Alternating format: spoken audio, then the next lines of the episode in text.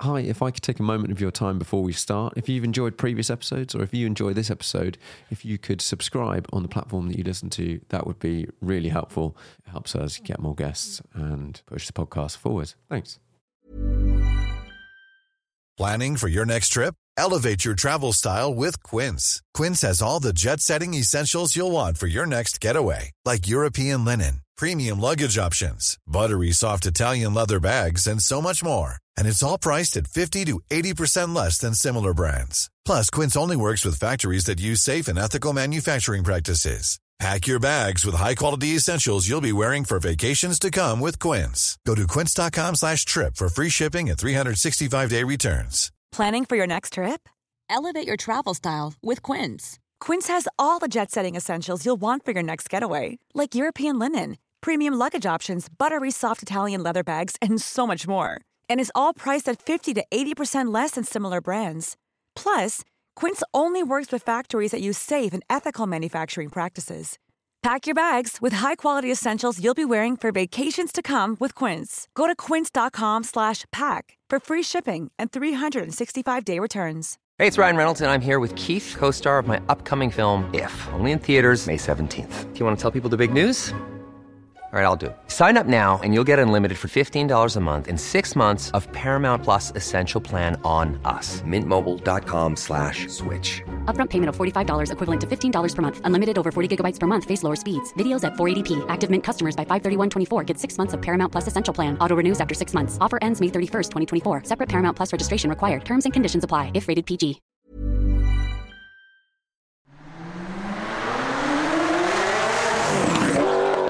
Hi, I'm Sam, and on the podcast today we have Rob Wilson. Now, that is a name you've probably not heard of, but if you hang around in the motorsport scene long enough, you will definitely come across him. He is the driver coach for the Stars, Formula One drivers. He's had something like 70 Formula One drivers.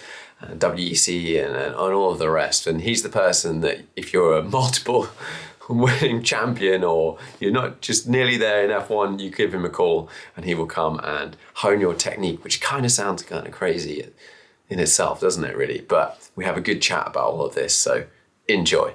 Can you tell the audience uh, a little bit about sort of short summary of who you are and what you do? Well, th- these days, probably in the um, last 30, since the end of the 1980s, really, I train racing drivers. Um, up, I raced cars for close on 40 years from the, the um, early 70s through to about 10 or 12 years ago. Uh, nothing too grand, but just made a living doing Yeah. it. And, um, but concurrently, um, towards the end of the 1980s, we started training racing drivers, which was different to racing school stuff. So in the 70s, you would instruct at racing schools, Okay. Thruxton and things like that. Um, but that's different. It was a matter of um, starting, realizing that drivers, even though they're on the cusp of Formula One, um, winning in Formula Three and such like, where people assumed they were light bulbs. You know, you just plug them in and they'll go Yeah, yeah, yeah. And re, uh, I would test some of those cars, even though I wasn't racing Formula Three by then. Um, and you'd go a little bit quicker than some of them. And you would notice something about their driving and think, you know, why don't we, why uh, are we not getting on the throttle a bit too soon here? Are we not rushing into the corners a little bit too much? This would be while you're watching them at testing at Silverstone or something. And um, so we'd try one or two little things that go a bit faster. And that's what triggered the driver training thing. So let's let's get a road car and um, get a good word and um, sit there with them. I'll do a couple of laps, sit beside them, and then say, "There's a little bit of time missing here. What is it?" And it began with that. Yeah, yeah. Um, and you can say, yeah, it's the way you turn the wheel, the way you go on the brakes, the way you decrease the brakes. It became very It became a bit of an obsession to do that. And okay, so let's let's sort of wind back a little bit. How did you how did you get into racing? Oh, um, well, I, I was born in New Zealand, but I decided I wanted to start in England because I didn't want to do well in New Zealand to start with, and then find you arrive in England and you're, you know, you're 21st or something. Yeah. I wanted to find out where you, because I'd watched the Tasman series, which was great in New Zealand. But the what we call the international drivers would come out, or even New Zealanders that had spent some years in Europe would come out, and they would just be so much Case Harden, Bruce McLaren, Chris Yeah. Amon, Denny Hulme, um, these people. And whereas those who had stayed in New Zealand, you know, were going more for New Zealand titles, and there was a difference. So I thought, let's. So I saved up the money, got on an aeroplane. Um, uh, it's got to be fifty years ago, and dropped into uh, Heathrow. Uh, and then you thought, well, how, how do you start? so that took a couple of years because I thought, well, you know, you, you did need to earn money or do something.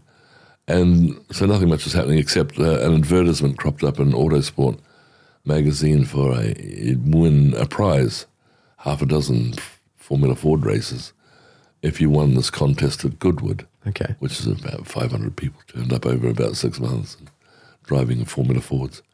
And I won that. Oh, and, nice. And uh, Derek Bell was a an instructor, plus David Purley, who was a, a, a cohort of, of Derek Bell's, very good driver, and passed away in an airplane, an airplane incident. But they were good drivers, and they were the instructors down there. And um, so I won this, got half a dozen Formula Ford races. Nice. And then a friend from New Zealand was over and said, "Oh, uh, why don't we get a Formula Ford and we'll take it back and do the New Zealand series?" Yeah. This end of 75, 77.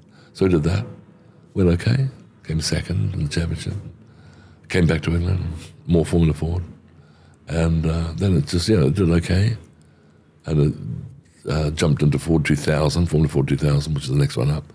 And that went okay and got a win or two. And then into Formula 3. And I got a win or two there. And, you know, it was, it was okay. Uh, but it was all fairly threadbare, but we Yeah. still, you know, still did okay. And were you having to?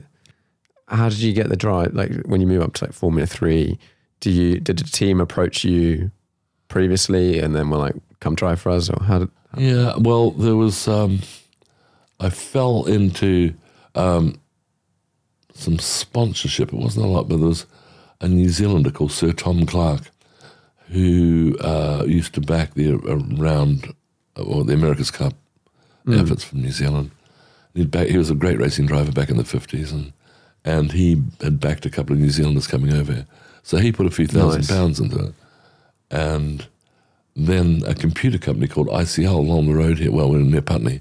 They were based there, and um, they came along with some marketing budget. So we, you know, we got about fifteen thousand pounds together, and um, and then I'd talked to Ron Tauranac, who who had designed the Brabhams that won the World Championship for Jack Brabham and Denny Hulme, but had formed a company called RALT, R A L T, down in Woking, and um, and he um, so I would go down there. He supplied a chassis.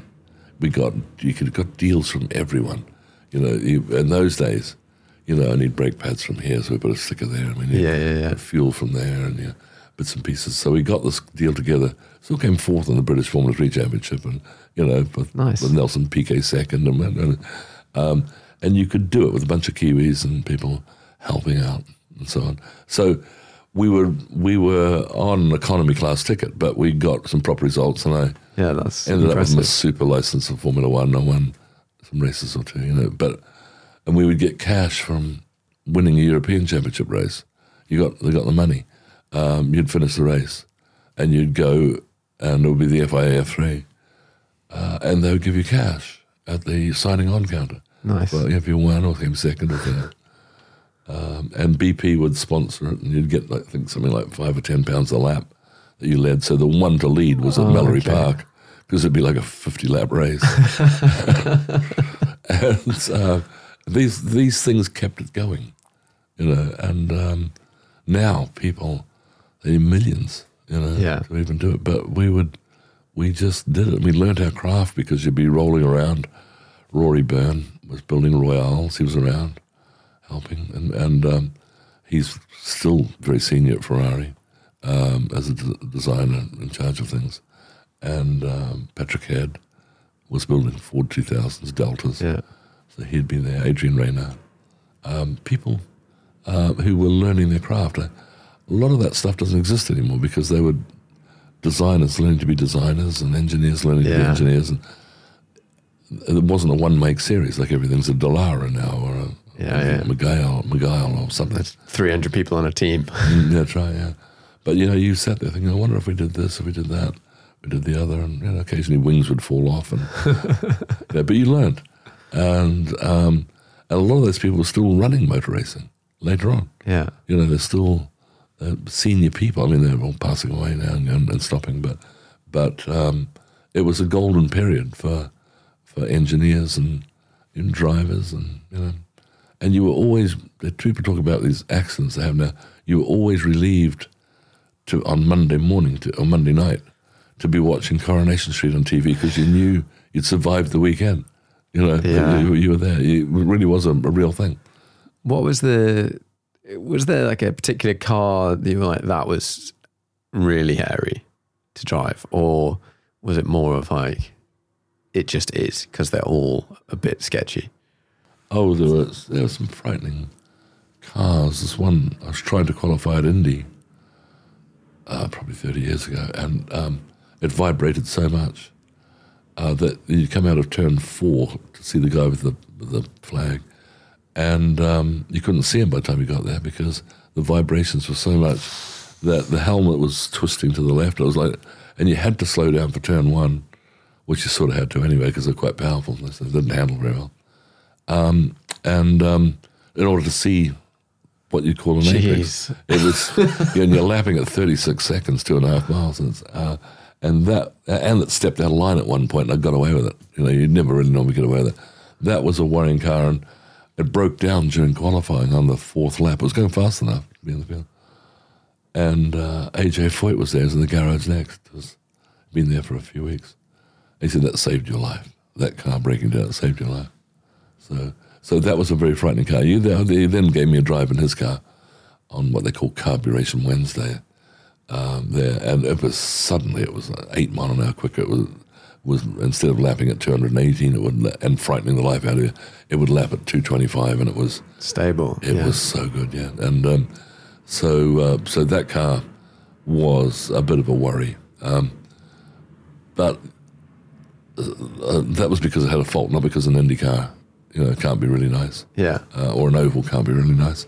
So no, the, but most of the cars were, you know, experimental. We went through the phase of everything was treaded tires, and then wings turned up, and then ground effect turned up, and Yeah, that skirts with ground effects, and Quite uh, a transition.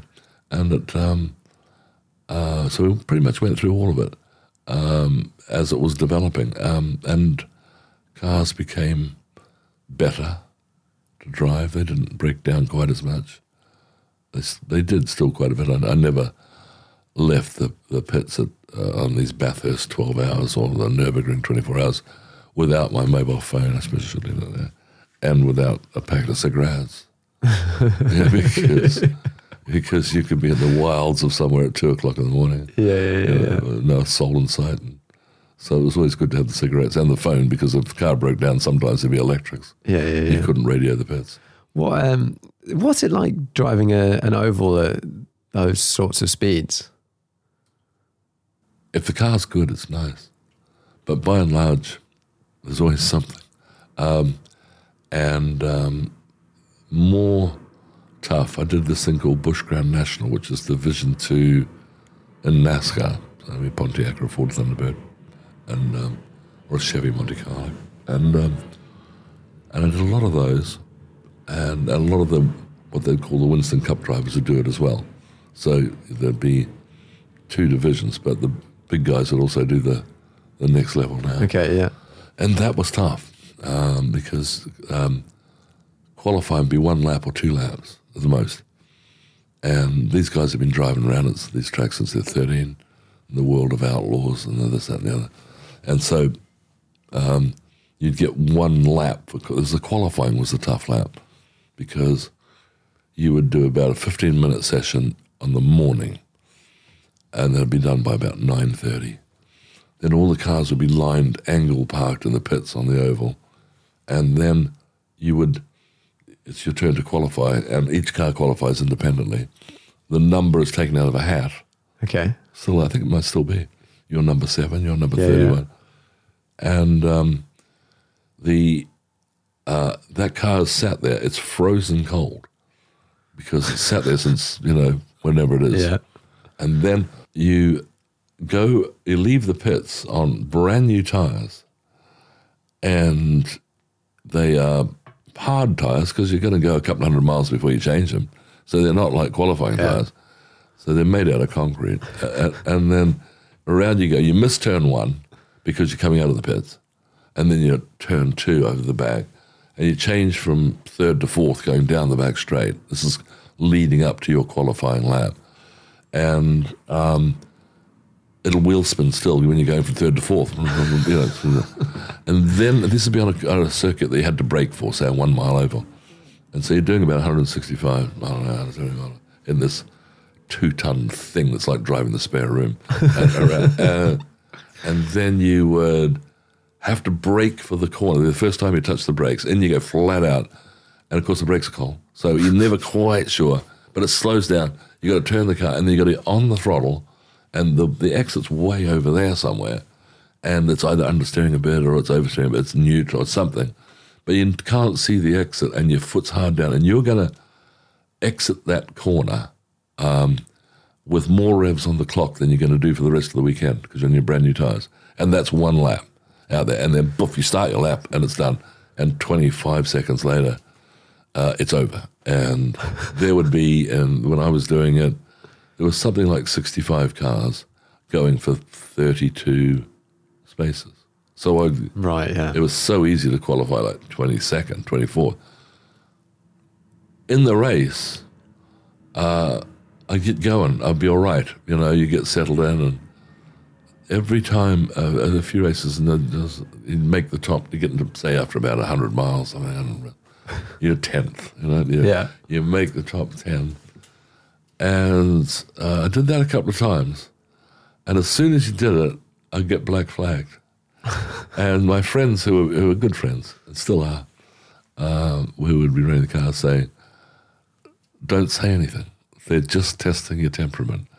And th- there was this time at Nazareth in Pennsylvania. It's an oval, and um, sure enough, I get into tenth place, and flag, flag, flag, flag, and it's not a big oval. It's just under a mile, you know. So in there, under a green NASCAR official comes up. I'm looking through the netting. Says to the crew chief, uh, seems to be a bit of smoke coming out uh, the car. You know, yeah, yeah, yeah. Okay, so, well, it wasn't, of course. Uh, can you lift the hood? Yeah, so up goes the hood. And still, it's still under green, and cars are going yeah. by. And I can see him looking around under the thing there and looking a bit more. more. Goes back out. Seems all right. Actually, seems all right. Yeah, I think you're all right. Down goes the thing, and off you go. You know, four laps down. you know, with another 150 miles to go. And after the race, uh, the first time it happened, happened a couple of times.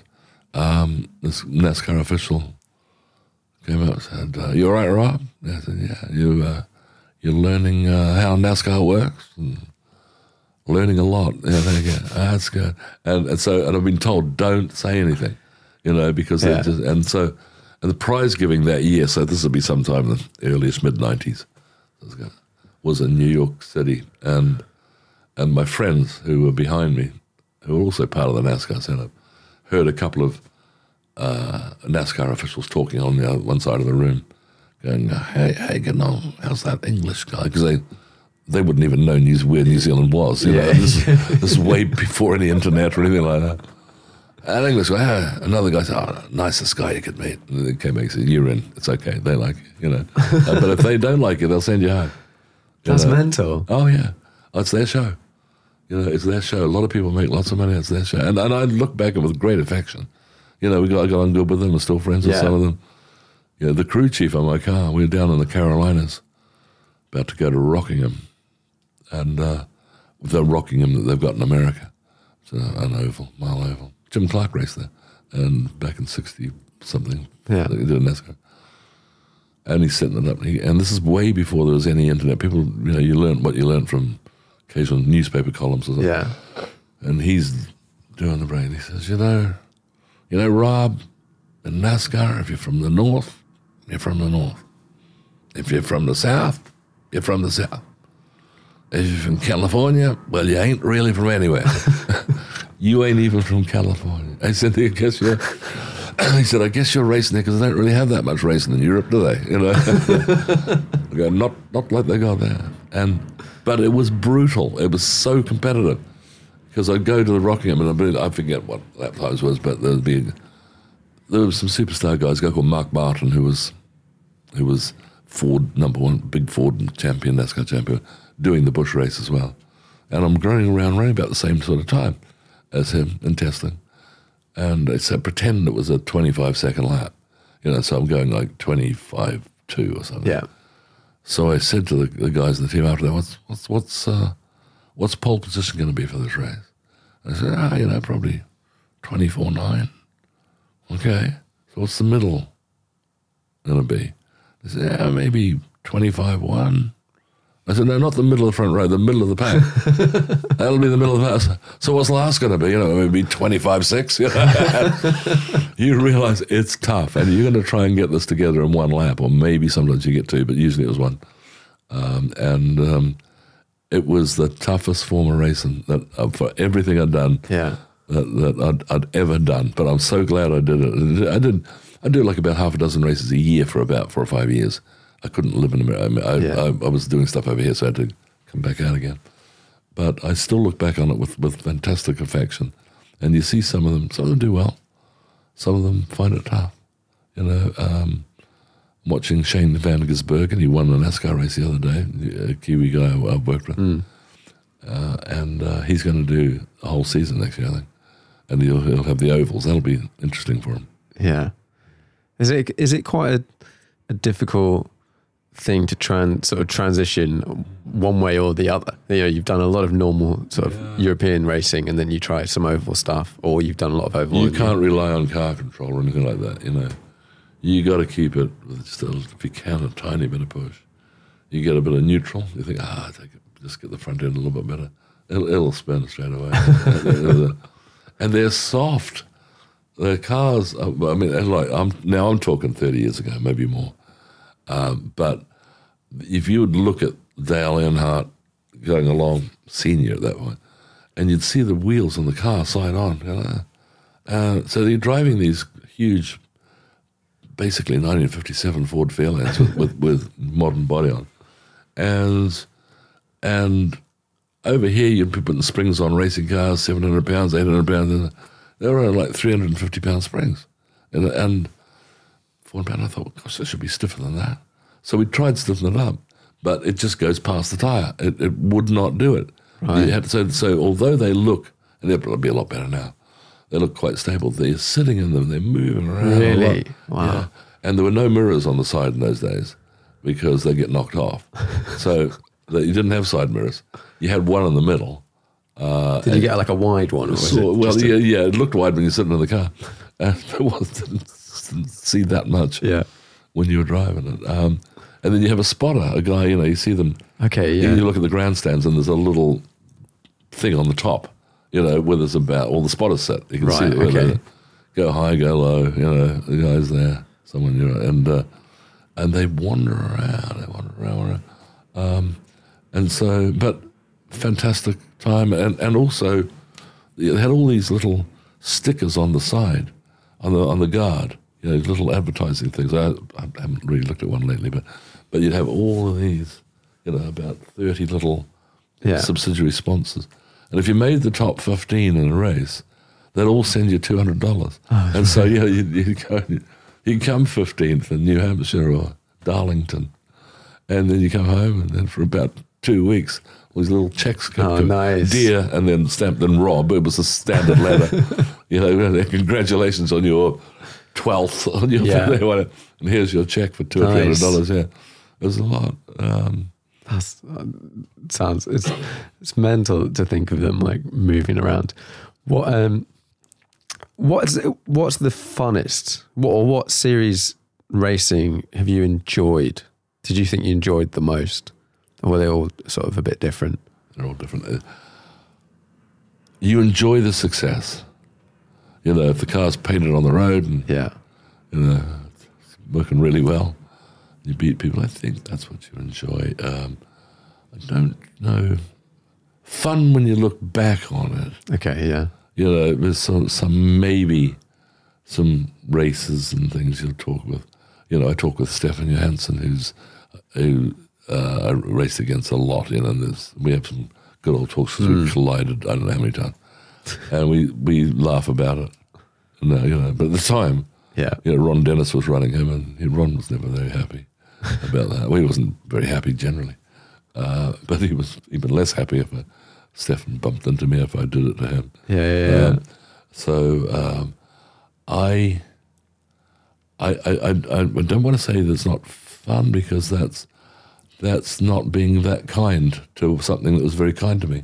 You know, I had a, a living Hmm. doing that for forty. Still do, you know, and did beforehand because I'd write for some car magazines. And Right, yeah. Do interviews and things. This was when I was 16, 17, that sort of stuff. So it gave you a life, and um, and it was a completely classless life, you know. Um, particularly coming from New Zealand, you know, and you'd go and sit and talk to Bruce McLaren, you know, you'd be a kid. Yeah. Get his autograph, he'd sit and talk to you and say, you know, get your arithmetic. Nice. We called it arithmetic then, Yeah. they call it maths now. Uh, you know, take care of the arithmetic. Phil Hill would come and do the Tasman Championship with Bruce and the Coopers. He stayed in touch with me to the day he died. You know, and I'm, I'm getting his autograph at 13. You know, and That's so cool. What, what a thoughtful guy. And um, and then I trained his son, Derek. He won races at Goodwood, and I mean this is 30, 40 years later. And um, he would he wrote letters and things like that. Now these were the, the, this is a privilege, you know. Um, you're you're standing there at uh, yeah, getting an autograph, and then in the, the Tasman series would would happen during our school holidays in New Zealand. So you'd get little go for jobs with the teams, and Yeah. there, there would be Jim Clark, and there would be Cool. Graham Hill, and uh, Colin Chapman was out there sometimes, and, and uh, you'd sit beside them. But I was sitting there one day, a Thursday or Friday before the New Zealand Grand Prix at Pukekohe, just sitting and dangling my feet there, and you could sit right beside this Colin Chapman or whoever it was, sitting there, and um, and Graham Hill's Lotus 49T turns up. It's a brand new car. Adrian Newey owns it now, um, and it uh, became a Lotus 49B thing that won Monaco. and Right. things. But so this is this is January 1969. So Graham's just won the world title at the end of '68, and they built him a brand new car for the Tasman series, which was known as a 49T at that point for Tasman. And I'm sitting there dangling my feet. The car's right in front of me. And Graham walks across the track from the paddock, on the paddock area over there. There's nothing on the track. And he comes across and there's immaculate overalls and a jacket and a Firestone stuff. And he, he, he used to look good, Graham. Yeah, yeah. And, uh, and he comes to the car, and Graham was a good mechanic. Um, and he started walking around the car.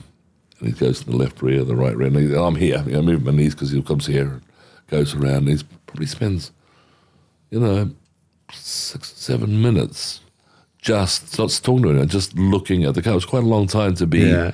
I've just arrived from England. I'm having a look. I come from the hotel, and uh, and then he called a mechanic over there saying, um, and I'm looking at it. He goes, uh, "Who uh, who set this car up?"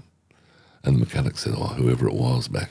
Then, you know. Yeah. And Graham pulled a a, uh, a notepad out of his jacket pocket and a pen, wrote his name down. He said, "Right, I'll have his job when we get back." You know, and, that, and I thought, God.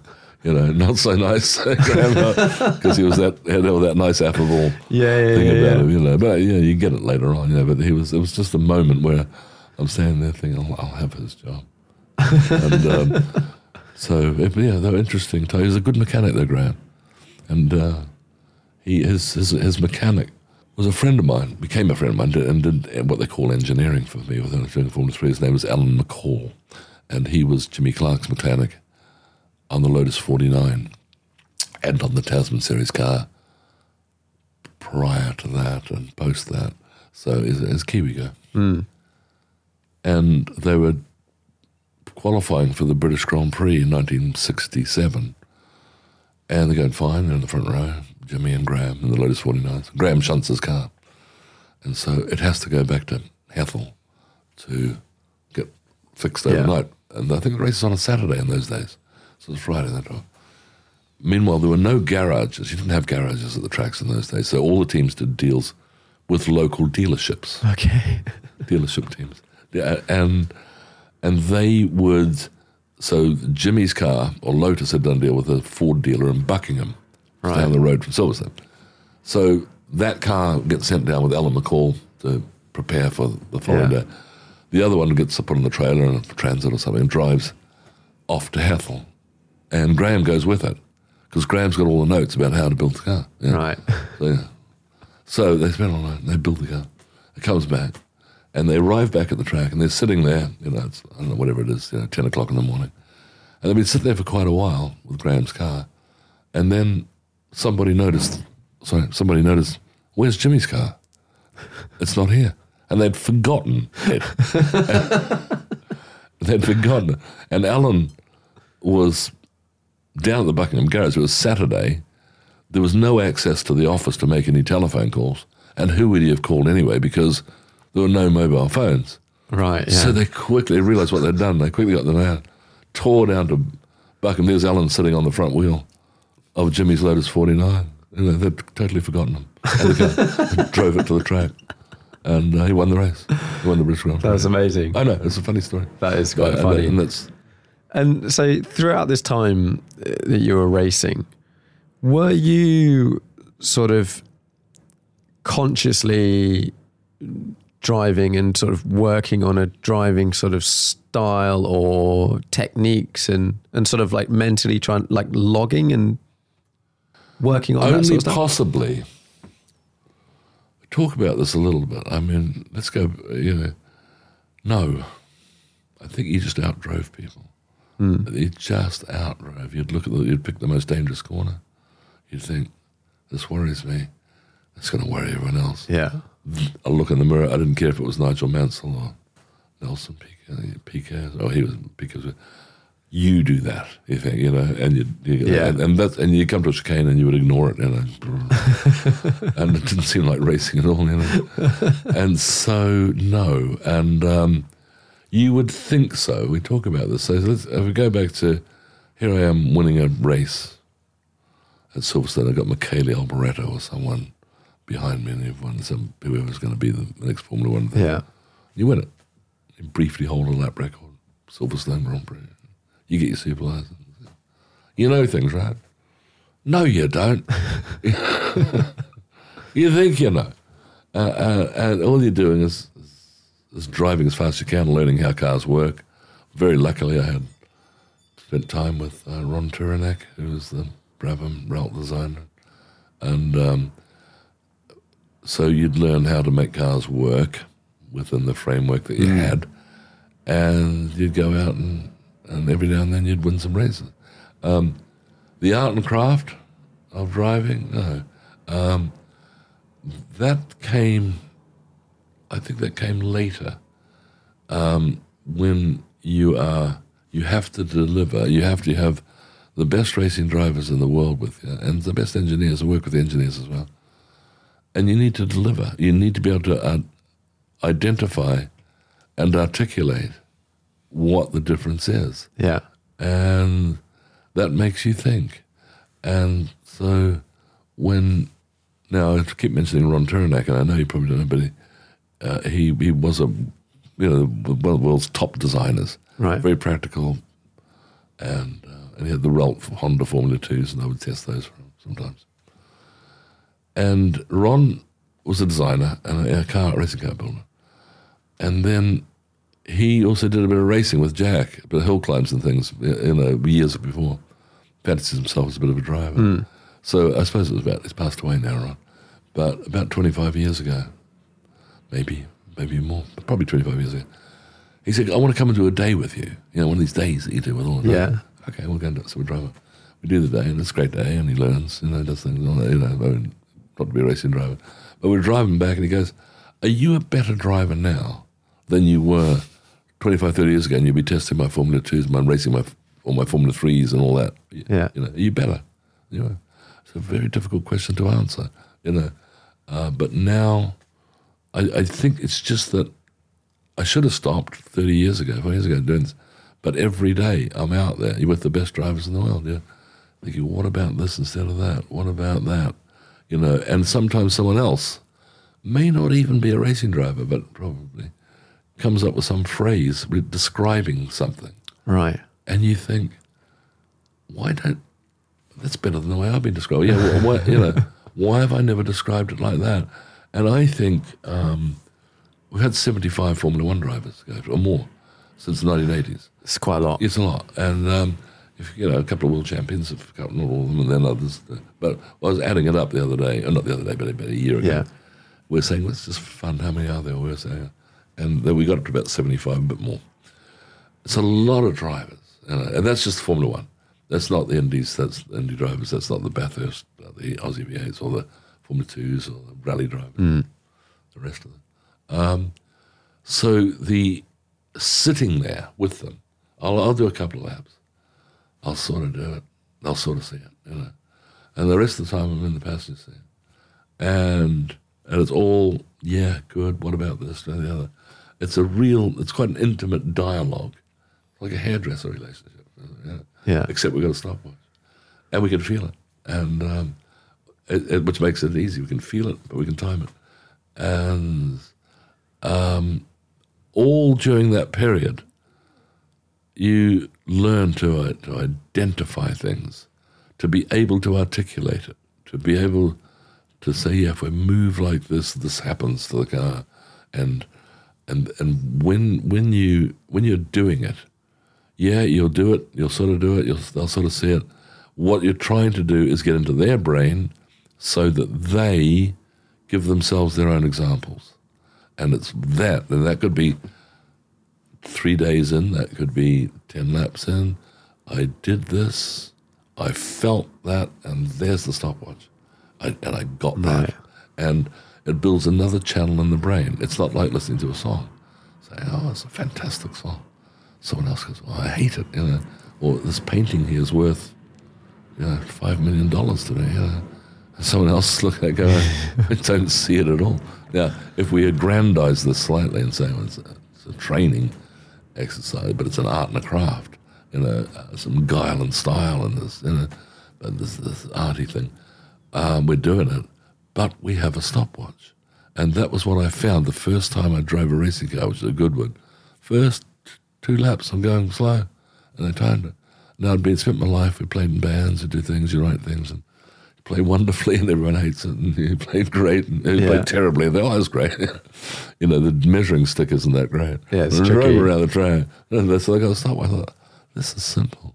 There's a simplicity to this, and um, because it's not often you get measured Yeah. you know you get, uh, so so that's what what does it and that's what builds the chain the the the uh, that channel in your brain and it becomes something that you are not just something that you do and uh, and once you've given yourself your own examples it's great you take ownership of the idea and it becomes fun stuff becomes obsessive really and um, it's a lap and lap and lap and lap there you've done it you know, yes, five laps later you do it again, and you get the lap time. So that's what I do with them, mainly to transfer. But but did we know that back in 1978? Yeah. I'd like to think you weren't completely ignorant, you know. Um, and of course, you, you've got to know things, but I suppose you've got to know to get around the corner, you know, um, and and so on. But yeah, it's not all just like the lines or anything like that. You know, it's something. It's you becoming at one with the car, becoming at one with the surface, and you can transcend the car and become at one with the surface.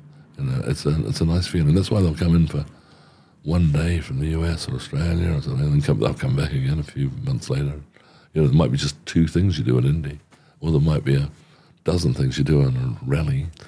Yeah. So uh, if you've got if you've got someone coming in who's a Formula One world champion, by most people's standards, they're very good at driving and very quick. What sort of things do you then work on with someone like that? Because you go, well, from my side, I go, well, they're really bloody quick. What are you going to tell this person? What are you going to tell this person, and how do you sort of how do you go about that? How do you approach it? Well, you, you don't know anything to start with. Yeah, because um, you they drive the car and you think, hang on, that was a bit lumpy. You know, we're coming off the brake a bit suddenly, aren't we? You know, yeah, sure, it's got a higher minimum speed, but look at the. I don't, I, I don't know what they're going to do wrong. Yeah. You know, the, you, everyone has a tendency. Some people turn late and sharp. Some people, you know, um, sit on the ideal geometric line. You know, and that of course loads the car up a bit too much for too long sometimes, and and, and so the people who will get stuck with that. that that little point there, I say that little point, I feel like that's quite a big one. When everyone goes to their first track day or whatever, we all see this sweeping curves that go around a corner, um, and they say that's the fastest way around. Talk to me about this.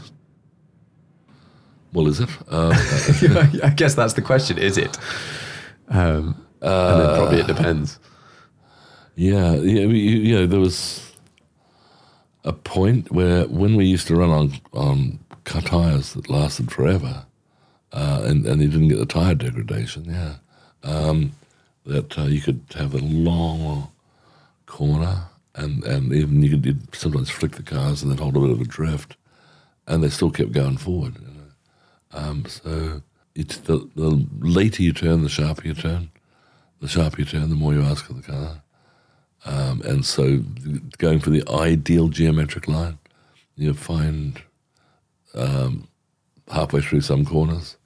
Um, I, I won't name any names, but you'll see. So, so, oh, it's spun. Oh, I'll have to wait to look at the data or data and see what what happened. We know what happened. You know, it sat there for too long on the line. Whoops, too much load for too long. Whereas a little bit of rotation you know, in the middle, just if you can. Around 25% of the cases, you can get a little bit more of a turn in the middle of the corner. Not just not with your steering. You know, people think, oh, what's that? But it can be sometimes. But the rate you've decreased the brake pressure, how long you've stayed on the throttle, how much throttle you did or didn't put down. There's a variety of ways of, of getting a little bit more rotation and maybe a bit more steering, perhaps. Uh, one of the least um, op- least of the options, but um, and so it's a bit more of a 50 pence piece Right. corner. And um, and then maybe 25, 30% of that is other corners are, can be like that. Um, yeah. It's the higher minimum speed, say, on, on your ideal swooping uh, corner. Here's the turning point. It's not a point. Yeah, the turning point is. Uh, by the time you get there, it's gone. Yeah. you know, it's a weight transfer region, and you're peripherally taking it. But more, you're looking at where do I want to get to, which is the a, your apex, you know, which is a bit like your truth. It's, it's um, it's um, the point where normally where you're going the slowest and changing the direction the most, and um, so uh, it can move around a little. This is a geometric one, but uh, now I've got that rotation done, and then I'm taking steering out of it if I can, and because of that higher minimum speed on the ideal geometric line, uh, yeah, it gives you two k more, three k more in the middle of this corner. It doesn't necessarily mean that it's two or three k faster down the following straight, because that that extra two k going around does put more load into the car, and so its rate of acceleration may not be quite as high. You know, if you go if you got sixty percent of the track is full throttle, it'd Right. be good if that was straight. Yeah. You know, if, if it's going around a corner, you know, it's it's only going to go that far. Yeah, you're using up more traction on turning. Like, Yeah, yeah, yeah. It just only goes. It doesn't go quite as far. Um, so the ideal line, I wouldn't. Sometimes, you know, sometimes it's an easy flat corner, um, but you can miss the apex a little bit and still win. You know, don't put more steering on to get there if you've got room on the outside. Right. Yeah. Yeah. So then I guess you're saying about tire degradation, which, yeah, in a perfect world or in a in a sim, actually even sims take this into account now. Your your tire would never run out, and you can drive the same line or the same situation for the whole lap. But actually, in a race, it's about the highest. Your total race time needs to be, or your average lap speed across the whole race, average lap time needs to be the shortest. Mm-hmm. So you're managing less and less grip mm-hmm. until you change tires or get to the end of the race. So then you're saying if you are straightening the car or accelerating more in a straight line and these sorts of things, you are degrading your tire less. Yeah, correct. Yeah, I think it's, a bit more of a high peak, say in the middle where you're, where you're rotating the most. But then the next seven or eight car is it's a lot lighter on the car, so so it's that little bit of a high peak does yeah, it's a little more of a load there. That's like putting your hand on a red hot stove for a fraction of a second, and it's gone. Right, a bit yeah. of damage, but it's gone. The other one, keep going around. It's like having your having the stove half as hot and keeping your hand on it for a few seconds. Yeah. Fry your hand. So uh, it actually works out slightly in your favour um, to get the rotation and get the steering out of it. You know, because you start to feel that corner's gone on a bit too long, hasn't it? You know, and also it won't accelerate quite as quick. But not either, equally, you can't go too slow when you're getting you know, your rotation. You can't stop the car and get out and check it up. Point it that way, get back in it. Sorry, because someone will drive around the outside of you, you know, and do it. So there's got to be there's a compromise to it, you know. And uh, so it's good, right idea, but a bit slow. Let's make that a bit quicker next lap, you know, that sort of thing. And what um, what car are people driving when they come see you? Mostly a Ford Puma. And, and why have you picked a Ford Puma? You can talk. Okay, yeah, yeah. We don't wear helmets. You know, uh, we're against stopwatch, but you know the environment's good. They move a little bit, so there's a bit of a ripple effect from anything you've done. If you do it in a Ferrari 360 or something, it's- it's over and done with. Yeah, yeah, yeah, yeah. Yeah, I guess you've got the slower you're going. Yeah, yeah. The more time you got to, I did this and I feel that. Yeah, I I, I did a day at um, Bruntingthorpe with someone, and we were in we were in an MX-5 uh, compared to driving like the Radical or something. You know, the, you can split the corner into Yeah. just significantly more chunks because your brain can process it. That's right. Yeah, yeah. Um, and then, but then, okay, you get you've got these these Formula One drivers come in who are you're not quite sure what's. I guess there's another element which is they're all driving different cars. So th- there's there's a car element in F1, obviously, um, but then some some drivers embarrass their teammates quite significantly, like Max at the moment. Um, what do you think of Max's driving? Oh, that's on the limit. He's, he's, absolutely brilliant. Just you know, he, he's got it worked out. I think he's number one, and I think I think it's sort of like Max, Lewis.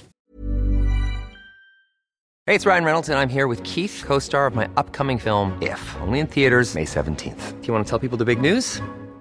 All right, I'll do it. Sign up now and you'll get unlimited for $15 a month in six months of Paramount Plus Essential Plan on us. Mintmobile.com slash switch. Upfront payment of $45 equivalent to $15 per month. Unlimited over 40 gigabytes per month. Face lower speeds. Videos at 480p. Active Mint customers by 531.24 get six months of Paramount Plus Essential Plan. Auto renews after six months. Offer ends May 31st, 2024. Separate Paramount Plus registration required. Terms and conditions apply if rated PG. Many of us have those stubborn pounds that seem impossible to lose, no matter how good we eat or how hard we work out. My solution is PlushCare. PlushCare is a leading telehealth provider with doctors who are there for you day and night to partner with you in your weight loss journey. They can prescribe FDA-approved weight loss medications like Wagovi and Zepbound for those who qualify. Plus, they accept most insurance plans. To get started, visit plushcare.com slash weight loss. That's plushcare.com slash weight loss. Maybe Alonso. We've just been off for a little bit of a break and we started talking about racing and I was asking Rob about a crash I'd had at Spa. So that's what we were talking about when we come back. What do you think? Um, do you think there should be something should be done about Eau Rouge at the moment? No, I, I mean, I'm good friends with Lance and father and all that. Yeah, you, you don't want it to happen, but if you did something to stop that, you would also stop every oval sorry, in America. Yeah, or every anything that's well, well, well. Anytime you find somebody that's lost it and they're slightly unsighted, or the accident when if you finally see it, you know, has happened, and then you see it. yeah, It won't just be Eau Rouge. There'd be a lot of lot of corners like that. You know, you could you could have that at Goodwood. You know, you know, somehow you come over around Fordwater, and then somebody's lost it, which they do from time to time.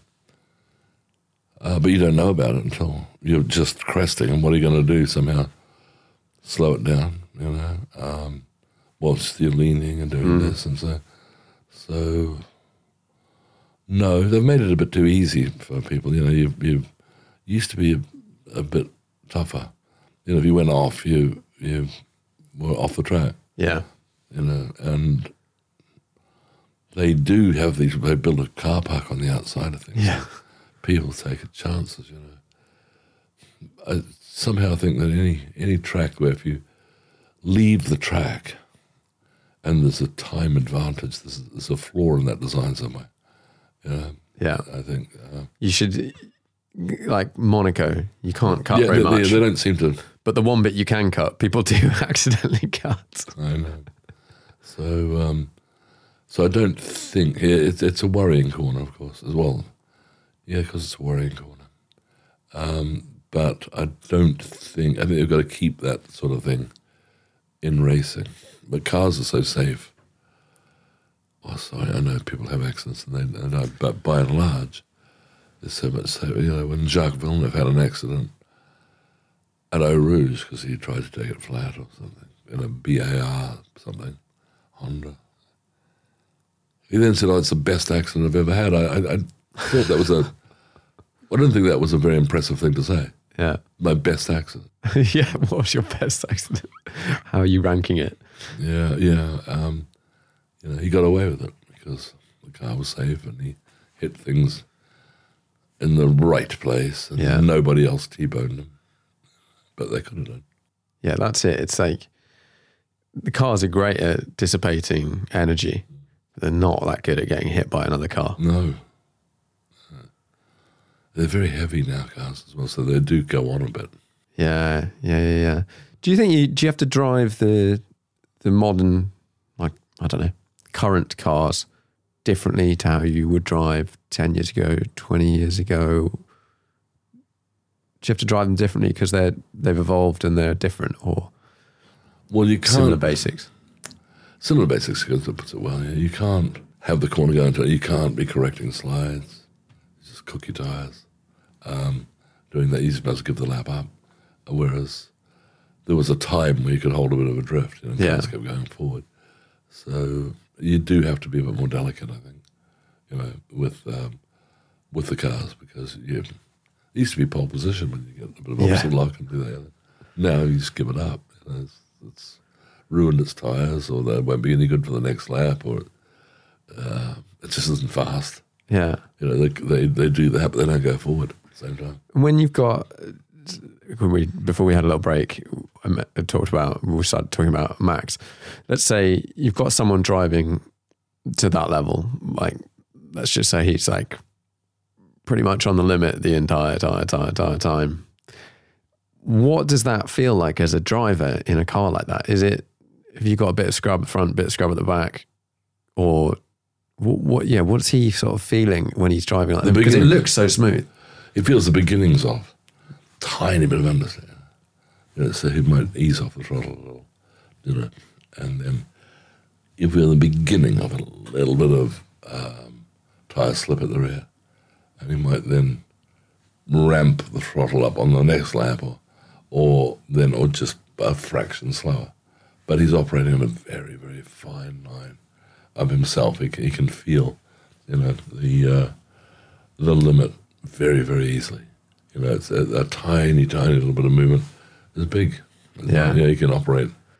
I, I like the concept of sort of like resolution, as in like when you first start driving, you're you've got like I don't know six blocks, and that's like you're turning, accelerating. That's all you can think about. And then as you learn a bit more, there might be whatever twenty four things. And then there's like a thousand, and then when you get to like max, it's like it's, it's scaled up so much that he's. Do you think he is consciously concentrating on tiny, tiny things, or he's at at that point you're it's all kind of in there, and you're probably thinking about bigger things like strategy. Yeah, I don't think he's concentrating on tiny little things. He'll be going absolutely flat out. But the tiniest little thing that happens as a result of that is going to be a major thing in his yeah, You know, I've got no front end. You know. Yeah, yeah, yeah. yeah. I've got no front end, like a ti- half a percent difference or something. Yeah. Yeah, that's right. And that will be a different to me. Again, means I cannot take this corner absolutely flat, which no one else can, but I can if you'll just make the nose go in a little bit better. Yeah. You know, and it'll be, oh, I can't drive. Because you, you hear of cars that are easy, it's sort of easier to drive. I, I'm not saying F1 car, none of them I'm sure are easier to drive. And then you get cars that are not so easy to drive, but might be a bit faster. Does it generally, if a car is easy to drive, does it necessarily mean it's fast? Or is there any sort of metric of weighing those two things up? I don't think really. Um, I can remember Keke Rosberg, Nico's father, saying, you know, they all feel terrible on the absolute limit, you know. I'm not sure that's the case because um, I'm not sure that is the case because when cars really work, like when Jochen Rindt won, I think the Dutch Grand Prix or, or a Grand Prix in the Lotus 72, one of the early ones he won. Maybe Hockenheim. He said to Colin Chapman, it was so easy, the monkey could have driven this car and it would have won it, you know, because it was so, so easy. Um, so I think when it's really, really nice, you're not really thinking about anything, that's probably the fastest. You can rag a car and it will be on the limit, and you can probably out someone like Rosberg, Keke Ros, would outdrive people. Yeah. You know, do do a better job at at, at, at uh, hanging on to that car and using the car control he had, and you know, but like Gilles Villeneuve um, could do that. Said, "Well, that's the fastest way. That's what it's like at the limit." But then you would take a, an Alain Prost, you know, uh, and these days I think of Lewis Hamilton, you know, who's got a very elegant style. Um, and when that car works for him, well, he's very fast. You know, he's been actually out qualifying George a bit lately now. Yeah. You know, and uh, he's got quite a jump over him. You know, and I think um, Lewis is um, has got a nice progressive feel uh, in, in doing it, and he wants a car that feels nice. Yeah. And um, so I, I, I don't think that, yeah, the car's on the ragged edge. They all feel on a limit, and I'm constantly on the edge, and I'm using up reactions and things like that. Yep, you can win races depending on who's running second.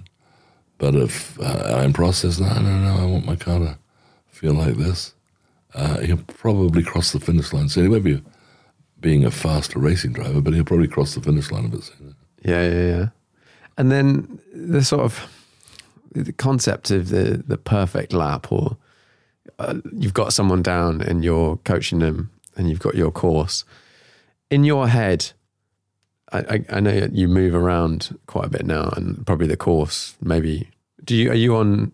Do you spend a lot of time on sort of set circuits now, or are you setting out your own courses? Well? Um, no, the, well, Goodwood I do. That's set. Okay, That's yeah. been set since 1940 or 1951. Yeah. They, they put the chicane in. Um, the Donington I use is not the Donington track, but the old 1933 to 38 Formula One track. right. I use that. Obviously, you're very familiar with that. Very, very familiar. Yeah. So um, you've probably seen photographs of auto unions with their wheels in the air. and that, that's still there. Yeah. And so I, and I've got, I use a version of that, which is great. And it goes down really, it comes up. Um, and the Hethel, been very nice. The Lotus Test Track near Snetterton. And um, Bedford, where there's two or three different tracks. Yeah. Or four. And do you have you've you've gone to Hethel, you've got your Puma. In your head, do you have a a time that you're like, this is this this really is the fastest someone could do? Or do you There are of- fastest laps, yeah, that uh, we time every lap. And so we know, you know, a bit like a Top Gear scorecard. Yeah. You know. um, the, the, on that day, we did achieve a 1 13 1, but we seem to be on 14 now, 13 Yeah. 7. And there's such a variation, really, because uh, the temperature, car's got another 5 horsepower yeah. because it's cooler, fuel levels down, and so on. And if you're sitting in the passenger seat with someone and they do, you know, they do a lap, do you have quite a good inner sort of reading of, I think there's another half second. I think there's another tenth. I think like Yeah, a yeah. second or whatever yeah, it is. And when you get, uh, let, I don't, we're talking about Max, but let's say Max or someone like Max. What's like a? Would you be like, okay, But he we're doesn't. talking Max isn't in. No, no, no, but a, a, a driver, okay, can not Max. Formula race. Yeah. Um, are are you looking for like a hundredth, or you're like, nah, there's still like a couple of tenths. Within that day, you'll give yourself examples of being 300, 300 quicker, or half a tenth quicker, or a tenth quicker. No, you're not looking for that.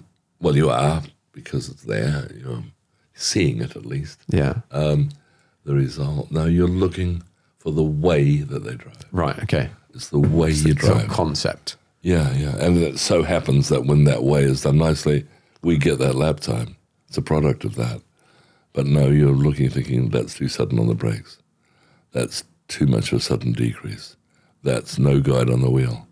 We're turning a bit late. The later you turn, the sharper you turn. You know, that's that's too much wheel movement.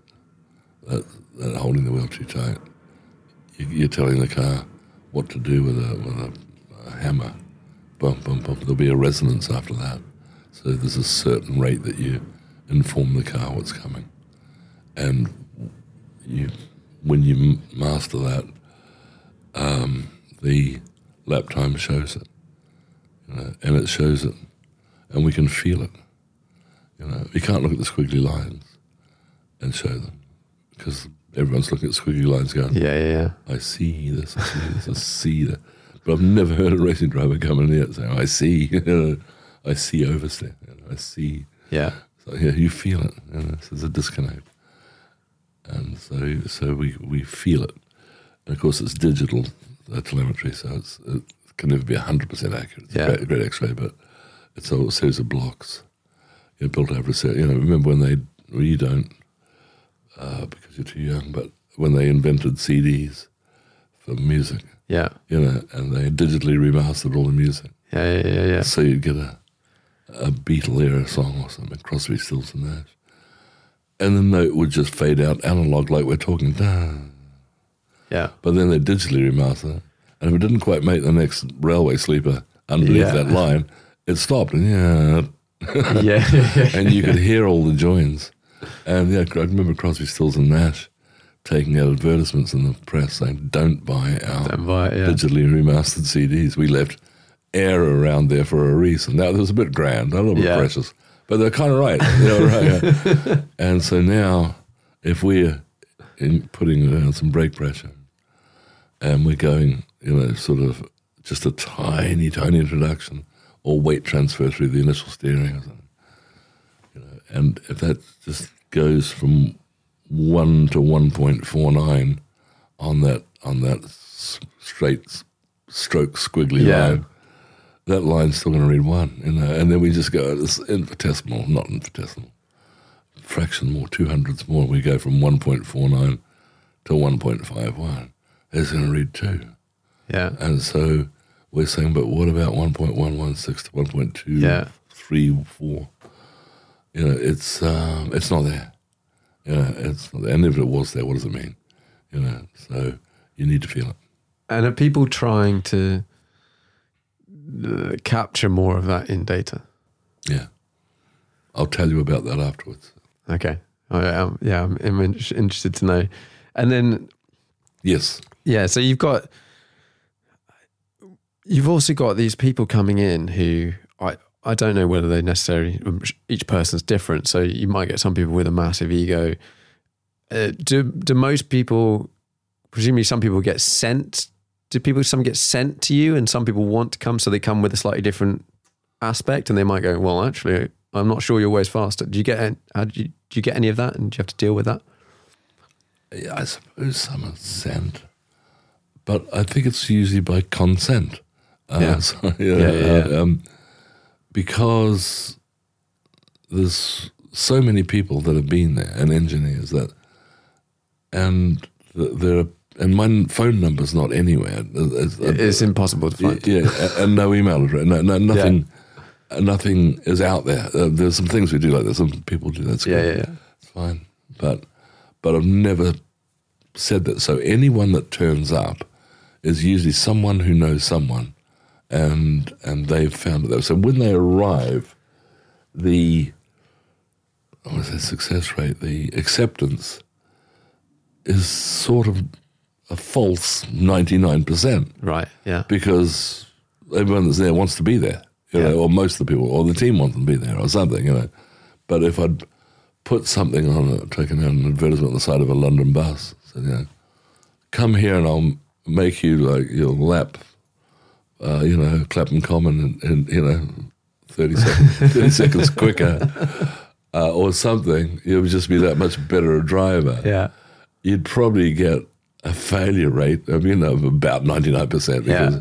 you know they wouldn't have a clue what you're talking about or, or what it was. So um, so my happiness rating is high because everyone's the it's like saying um, I really want a McDonald's hamburger. So you go to McDonald's hamburgers and you get your hump McDonald's hamburger. Uh, so we're hundred percent happy. Yeah. You know, if you went, if you wanted one and they were closed and you ended up with a Burger King, you know, Burger King would only be thirty percent happy. Yeah. They they decided they want to come. So, Yeah, yeah, so I yeah, think yeah. It, it's a slightly false reading. I, re- I remember when I first started looking into sort of driver coaching and, and stuff like that, and um, you'd come across the sort of different methods. You can go to a track day, and then someone might sit with you for twenty minutes, or you can take your car, or you might go to an experience center or whatever, and you might be able to drive a Lamborghini or something. And then I started hearing about. I don't think I'd heard about you at this point, but someone else. Um, and they were like, "Oh yeah, they do it in." Uh, similar sort of thing to the Puma or uh, Scott in his uh, MX5 or something like that.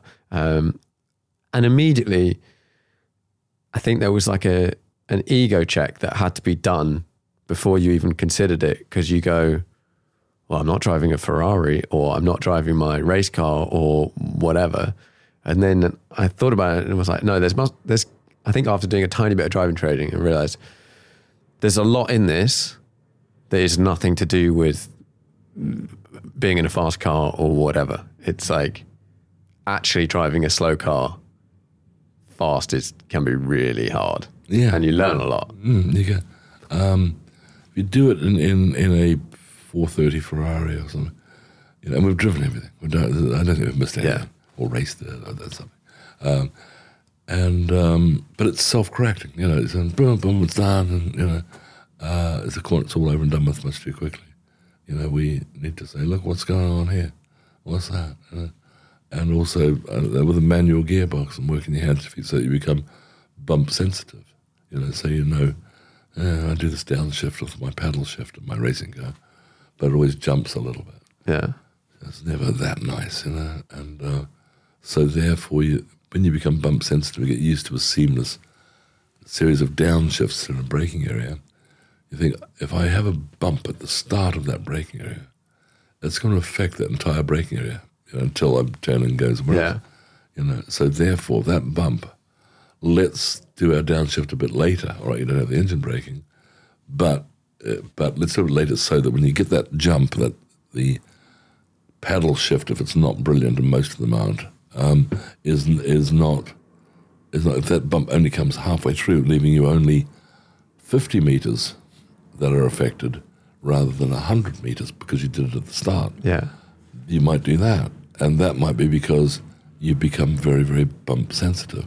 You know, do you stay, run on the curb coming out of the thing and jump off the end of it onto the grass?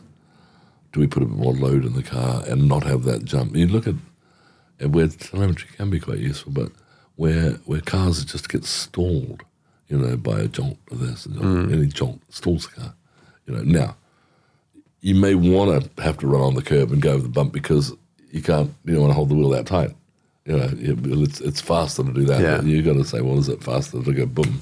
Right, we'll keep it over here a little bit. But the bump sensitivity uh, is is very very important, and it should offend you. One, not you, Interesting. should offend you. And most of them, and with the karting drivers, a lot that have come out of, and they're in their first season Formula or something, four three. Yeah. GB to something. But they've but they've been in karts since they're eight. And It usually takes a, two or three days to get the bumps out of them. Right. Uh, uh, that bump, bump, bump, bump. Because karting is different. I don't train people to. Well, I train some people who race cars, but they're on the cusp or they're Yeah. in. They've got their F1 junior contract from the age of five, and um, and so they're going to be getting into these single seaters, uh, racing cars, and very very jumpy. They don't know what clutches are for. And oddly enough, I was in a car the other day, and I've done this a few times. They had an oil pressure gauge. They don't know what it is. What is that? Look, gosh, the oil temperature's got really hot. Now it's really cold. No, no, no. That's an oil pressure gauge. We used to live on that, you know, and those things. I've never seen one, Yeah. you know. And, uh, Yeah, nowadays everything's got digital uh, displays, Yeah, I know, and you I know. don't But I, I, I didn't. Hadn't come across that. I didn't yeah. come across it. I just know maybe three or four times. I said, oh, what's that? You know, it's an oil pressure gauge. You know? um, and um, so it's, it's very strange. It's a bit like a friend of mine in New Zealand who um, has horses, and they would send some horses out from New York City that have to be then quarantined for a certain amount of time. Okay, months yeah. and and in the next field there were cows, and these horses from New York City had never seen a cow, and they wouldn't go near the fence. It took them a month or something, Yeah. so to steadily go over and finally start to talk to a cow because it didn't know what it was. Yeah. Yeah, so I'm finding that with oil pressure gauges at the moment. That's quite funny. I was watching a, I think I was listening to a podcast or something, and um, this this clip came up in my head, and I wanted to ask you about it. It's the it's the clip of Senna driving, not sure what he was driving, an F1 car, and he's like blipping this throttle around the corner. You've probably been asked about this like a hundred million times. What's going on? Is it bullshit? Is it real? What's the chat? he's um, he is one of those booms that's going to be the one where he can get going, you know. Uh, but I, I, I talked with Jackie Stewart about this and saying why, and he's saying, yeah, that's one of his least attractive driving traits. Bum, bum, bum, bum, bum, whereas be this. Now, how much that was, it would have been doing something, but the person to talk to there, I reckon, would be Neil Trundle down at McLaren. And he was Ron Dennis's partner, and Rondel. And then when they moved into the thing, Ron dominated everything and so but but Neil's still there. And he he um and I knew Neil well back in the seventies and the eighties. They had a Formula Two team there, they had the F two team Rondel. And then they have moved to McLaren. And he may know. Now I've got a funny feeling, but I can be from that they had a very long throttle throw in that car. I can remember Okay, back- so it's not doing that much. as much as possible. But Neil would know that. Yeah. Uh, so Neil Trundle, his name is. He'd be through McLaren, and I, uh, you can learn a lot from Neil. Uh, he's still, and I think when they had the Can-Am McLaren M8s and things like that, again he'll say, "No, no, no, you're wrong." But I don't know. I don't. He may not. I think they had a really long throttle throw on those cars, so that you could it just was ramped up. in, yeah. So I'm not sure what it will have been doing something, you know, whether it had as much effect as it sound, but just, just you know, he didn't win the world championship three times by doing that. yeah, You know, yeah, yeah. not everywhere, but he could he could deal with it. You know, it was a bit ugly. Yeah, it was. It's it's it's, it's one of those clips that you, you see and gets cycled around, and, and people. So go, yeah, why why aren't we all doing this? why are we not all doing this? Yeah, yeah. No, I think Jackie Stewart put it right. It was one of his least attractive yeah, traits. yeah, yeah, yeah, yeah. When you hear of a team, I say F one now of Red Bull or Mercedes, um, we hear there's sort of I don't know some chat going around that's saying that the car's designed for Max, for example. Do you think there's much like driver style and cars being designed for one driver versus another driver, making it quicker, not quicker? Do you have any thoughts on? Well, I'm sure Max will have said, "I want this nose to go in." Yeah, I just wanted it, you know. Um, and um, and that may be a bit too sudden for for Perez, uh, you know. But you could still do things in the car, you know, to dumb it down a little Yeah. bit, to uh, make it a bit lazier going in. However, it may not be quite as quick. But um, yeah, they'll probably go with um, they'll probably go with what Max wants, and Max definitely seems to like the nose to go in, and I'll deal with it myself. Yeah. Uh, whereas whereas Perez probably thinking, oh, I don't really want that. You know? Yeah. And so, but it makes it a bit slower. So yeah, yeah I'd say there was a they'll be listening to Max. They'll Uh, be listening to Sergio as well to try and make Something in it yeah. comfortable within that framework. Of course, they will, but um, it will be. They'll be looking after the number one. Um, remember back when McLaren had um, James Hunt driving for them, and Jochen Mass was the teammate. And he came back from Jochen Mass came back from Germany. I've been there for a week with these fantastic new springs that that some German manufacturer had come with. They were going to be lighter in the answer there. So he walked into the in the factory. Oh, I've got some springs for my car. And they just immediately grabbed the springs in front. They're going straight onto James's car. You know, they didn't care about Jock. so uh, you know, teams do look after the the, the Nice. ones that make their cars go fast. That is brutal. Yeah. Um, slow corners or fast corners, and I know there's everywhere in between, harder to get right. Would you- would you s- say one is more complicated than the other? Yeah, there's more things going on in a slow corner. You've got downshifts. You've you've, you've got uh, more brake pressure going on, so that's got to be done right. The rate of brake decrease is critical. Um, you've got to know whether it's better just to get direction change with no throttle, or whether 10% throttle is going to do it. 10% can be good, um, which won't necessarily accelerate the car, but it can stop it slowing down. And uh, but yes, there's more more involved in slow corners. If you've got stability and you're reasonably brave, um, you know, through you go. If you know, I can remember thinking, it, if this car was really frightening at one point, I was trying to get this corner flat. I thought if I take this flat, uh, I'll, I'll kill myself. I'll die. And a lap later, I was coming around. I thought, oh, I can't take it flat. Life's not worth living. so I took it flat, and I lost it. But I didn't hit anything. I was meant to hit something. Uh, from that point, you bring it back Yeah. half a percent, you know, to ninety nine and a half percent. But so I can still rem- remember myself thinking that, you know, Wow. and um, and that was the days where you know, can you take this corner flat, you know, uh, and that was the measure of a racing driver, Yeah. as distinct from someone who drove a racing car, which I, you know, plenty of people are in that category.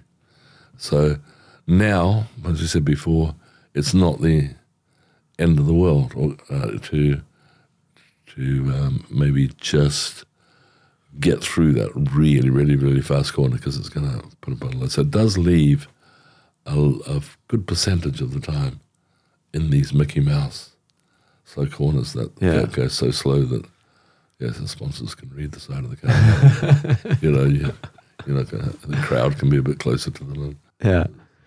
Do you have any for the, the listeners out there? Do you have any sort of like general things that you can sort of general tips that you can sort of say to more like a, a, a bigger audience that's not specifically on driving smoothly, fast on tracks or anything? Well, firstly, uh, always tell the car what's coming next. Don't surprise it. So, therefore, whatever happens with a brake introduction, there should be a minuscule introduction. Tell the car what's coming, you know, with the brakes. Um, and then when it comes to the steering, always just a little guide, you know. So it's really a matter of always telling the car what's coming next, uh, is the first thing you would say you know. And then when you're driving on the road, you know, you, you, you, you're stuck behind a van, you can't see the car in front. You're relying on the the brake lights of the car in front, so because they'll come back just a little bit, and then you can often look at the guardrail on the right because usually you're sitting behind it in the fast lane or in the overtaking lane, Yeah. and you can see some shadows as to what's in front of him. You know, Yeah. you can see two or three because if the sunlight's right. So you're looking at that. You know he's not just going slow. He's got those cars in front. If you can see through the car in front of you, um, harder and harder with SUVs. tints and whatnot. Yeah. Yeah, then uh, always, you know, take note of the, the, the brake lights of a car three or four car lengths in front of you. You know that the car three car lengths in front will finally get their message. He'll brake. The guy behind him will brake even harder. You get that concertina effect, and the whole thing comes to a halt. But always look, you know, where you can, three or four car lengths. Well, I normally wrap these up with with five questions. Are you ready? So there've been no questions so far. Yeah, yeah, but these are these are some This different is ones. the real one. Do you have a most memorable driving trip or journey? Um, I do. It was a good lesson. Oh yeah, I had some great journeys, you know, through Death Valley and going to sleep at, you know, leaving Las Vegas. I had to be in California. The next day, Willow Springs, and dozing off. I thought I'll drive through the night, you know, and finish testing in Vegas. And I'd get about I don't know, thirty miles into the desert highway, then stop and go to sleep. And I'll wake up about eight hours later or seven hours later with the engine still running, and now I'm virtually out of gas.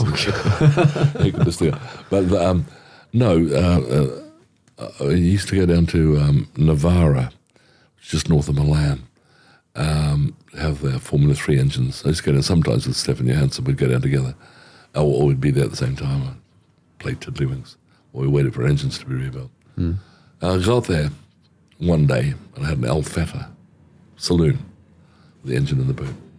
And I told, proudly told this guy at, at uh, Pedrazzani's Nova Motor, who built the Formula 3 engines, Alfas and all that stuff. I drove all the way from Calais to virtually Milan, and not one car overtook me except a man in a Citroen DS21. and, and he said, this is back in the days when cars were different. Some cars were cruisers, some cars Yeah. were, you know, you could zap up there, but they ran out of breath. And yeah, they had personalities, Yeah. character styles. And he said to me he said, it doesn't matter where you go. It doesn't, you know what's coming here. It, it doesn't matter what you're driving. It doesn't matter how fast you think you're going. Someone somewhere will always pass you in a Citroen. and and these cars still stayed different for a few years after that. And every now and then you'd be going along, not thinking about anything, and you could see in England, so Citroen would go, always cruise raise a. Yeah, you just sort of raise a grin every time. yeah, that's right. So that's stays with me.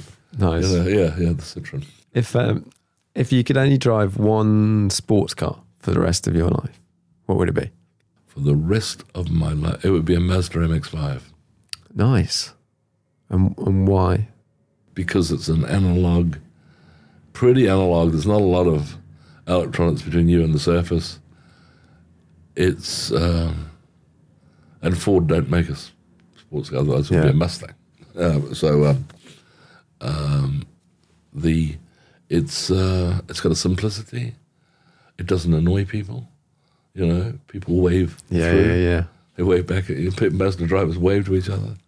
Um, and you go, know, you have the hood down, you go like 70, and it feels like it's going pretty fast. It does. You don't really go any faster. So you're not annoying people, and you'll sit behind someone, pull them behind, you know, a reasonable distance. But um, it's quite a therapeutic sports car. Uh, would you call it a sports car? Yeah. Yeah, Mazda MX-5, and it could be an earlier one, a Mark III. Yeah. you know, I mean, I haven't driven one of the new ones. Uh, I suppose there It's the same sort of same sort of thing. Sort of thing, is it? Okay, so I would say that until Ford build one, because they're my friends, Okay. and then I'll say, can we have something like that? Yeah. I don't know whether Jim Farley, who's the president of Ford, will, will do that. He'll be say, what are you, what are you talking about? Yeah. Do you not want another crossover or whatever? Why, why, why did you? Yeah, but a Mustang would be nice too. Yeah. but but but Mazda MX-5. Uh, what do you think is the most undervalued car at the moment? Do you think something should be something should be worth more? Are you talking classic sense? Or are you talking? Could be classics or new or yeah, more like sort of pricing around. Is there something that you go? I think that seems cheap. I'd like a Simca Vedette V8. I have no idea what that is, but I will Quite look it up. I think it was about a 1963, bit like a Mark II Zafra style of car, Vauxhall, with a little two and a half litre V8 in it. I think it was a Ford. All right, yeah. French. And um, a friend of ours in New Zealand, who was a stock market man, had one as a company car. And I thought, oh, V8, I think it's the ultimate car. Uh, under, it would certainly be under, well, it won't be worth, Won't be very, worth much, very much, very yeah. much. Whether that's undervalued, it's probably not a good choice. It's the most undervalued car. It's a really tricky question. I, get, I, I do the. MX5 again. Yeah. Because you can pick them up for a few thousand quid. Uh, you know, I mean, and have so much fun. So much fun. Uh, most interesting car to you at the moment could be from a technology point, could be, uh, I don't know, just piqued your interest. I think of Facel Vega Ooh, with a 6.3 litre Chrysler. nice. I think that's an interesting car. They're pretty cool. You don't see them very often. No, you, you virtually won't see one at all. There's, Um, you know, I mean, I'll go back to cars that you just fell in love with. You know, um, the uh, you know the the uh, early Mustangs, you know, uh, 64, 65 Mustangs, and these are great cars. Um, but they had these coach buildery type companies, you know, like Facel Vega, know, French, and they Yeah. these Chrysler, and I'm sure they were they were really dolled up and you know made to feel very expensive and Yeah. you know, that sort of stuff. And so I think just to look at. yeah, they, they are really cool looking things. Okay, final question. Five car garage, unlimited value. What would you have? Now it always used to be the notchback Mustang, but the more I look at the 65, the more I look, I'm rather liking the 67 Mustang with a 302 5 litre V8 in it. It's just a little bit rakish. Right. Yeah, so 67 Mustang, uh, hardtop is one. A, a Jaguar E-Type, 1961 probably, a 3.8. Um, a Mark II Jaguar. It's very similar vintage, Yeah. same same engine, wire wheels on that, and a good cooling system. So there's three: the Mustang, the Jaguar, and that. What's the what are the other two? Is, is, have you got a sort of daily driver or Oh, have to drive one on the road. Yeah, You've got to drive one sort of day to day. Could be anything, but yeah. the ST Puma. hmm ST. It's fast, but a real rocket ship. I mean, you can pass things, Yeah. you know, in it. I've not driven one of them. Have you driven one? Oh yeah, a lot. Is it, fu- is it quite a fun car? Yeah, and it's fast. Nice. Um, you know, and it's real tech dog. Yeah. Yeah, it surprises people. And- And that, that's fourth. But And then you got one more. Would you have a track car, a race car, or anything like that? no. No. Oh well, well, a racing car to look at, Yeah. not one that I wouldn't, one that I wouldn't drive. Yeah. Yeah. I might drive it slowly sometimes, but I'd have it immaculate, and that'll be the the 1964 Formula One Cooper. That wraps it up. Yeah. Thank you very much for coming on the podcast. Thank you for taking the trouble. It's been really So- nice. sorry if it didn't get too boring. No, it's great. It's great. I loved every minute of it. Good. All right. Well, that's super. Thank you very much for that.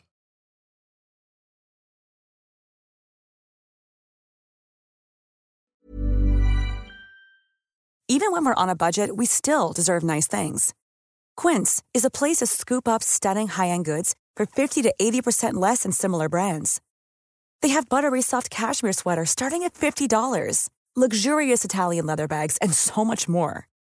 Plus, Quince only works with factories that use safe, ethical, and responsible manufacturing. Get the high-end goods you'll love without the high price tag with Quince.